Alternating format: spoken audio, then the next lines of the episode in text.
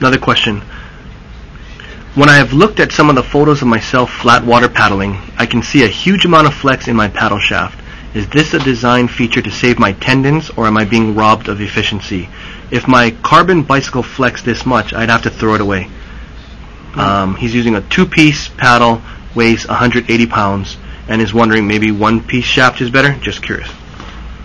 Um, I don't know about the one piece, two piece argument uh, as far as stiffness goes. Um, the reason the, the paddles uh, flex are you know, there are w- there are constraints. Um, if you allowed me to make a shaft that was this big in diameter, I guarantee you it won't break. But you know we got to make it small. Your hand has to be able to go around it, so that adds a constraint there, right there. Um, like I said, my my basic philosophy is comfort. I I'd rather have a little bit of flex um, and have my hands not cramping up or them, you know, like this trying to grab onto the thing.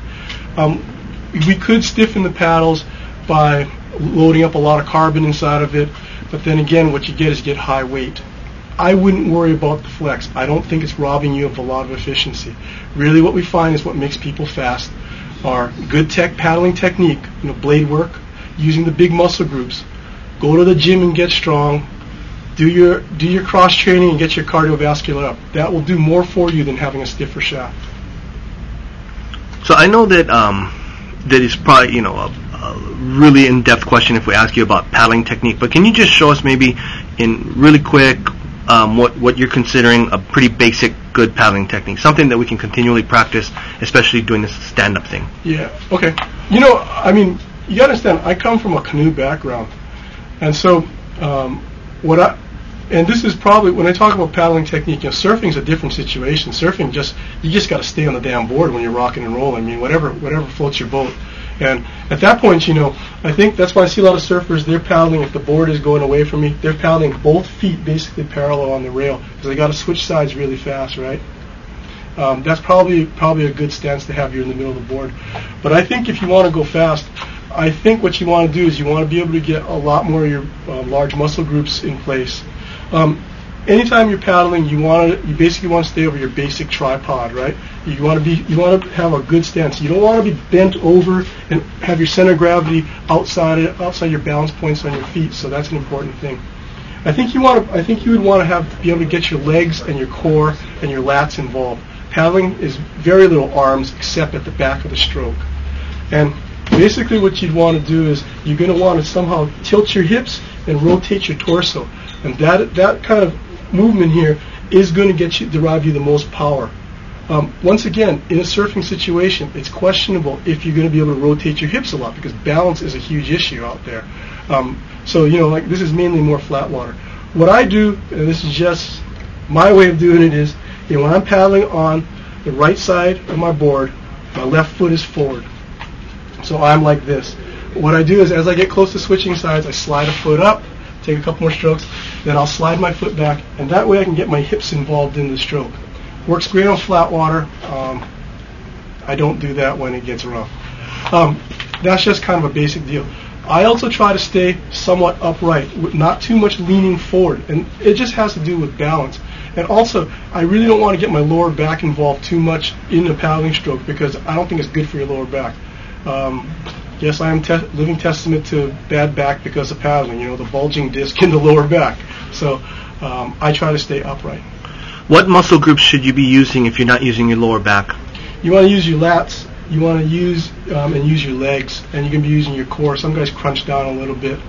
Um, you don't want to be lower back to be lifting up. You don't want to get too much of this going inside of there. That's uh, you know some guys are really fast doing that, and more power to you but uh, it's generally speaking, it's a little bit painful. Um, How about rotator cuff kind of issues? Are, you- are you finding that um, some paddlers getting that? Because I know for Yeah. me, I was as I was paddling a lot, I was starting to pick up rotator cuff problems. yeah, well, I can only speak mainly from um, outrigger background because this is kind of a new sport. Something that helps that is your top hand.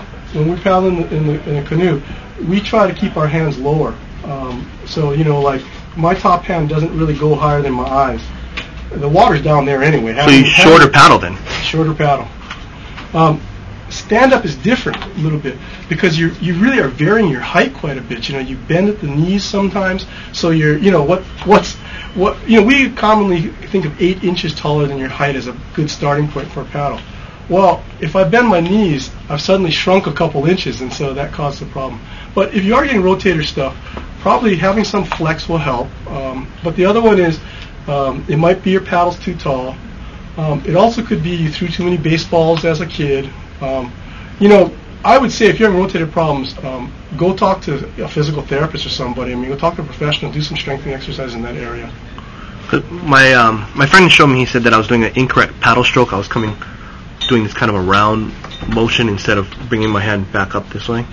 Oh, you're dropping your hands really far. Well, see what happens just as you as you bring the thing back, bringing the arm up this way, and that creates some problems. Um, I don't know if it'll create problems. I mean, um, he could be could be right, person. But I would say anything you do in your paddling stroke, try to be as efficient as possible. So you know, from this position, basically you just want to come back up. Any kind of dropping and doing all kinds of extra maneuvering um, isn't going to be. Uh, it's just it's, it's just extraneous motion. It doesn't really help you go forward. So the paddle should be going from straight back, straight forward. Um, no, it flares out to the side, but Mhm. basically you want the hand to.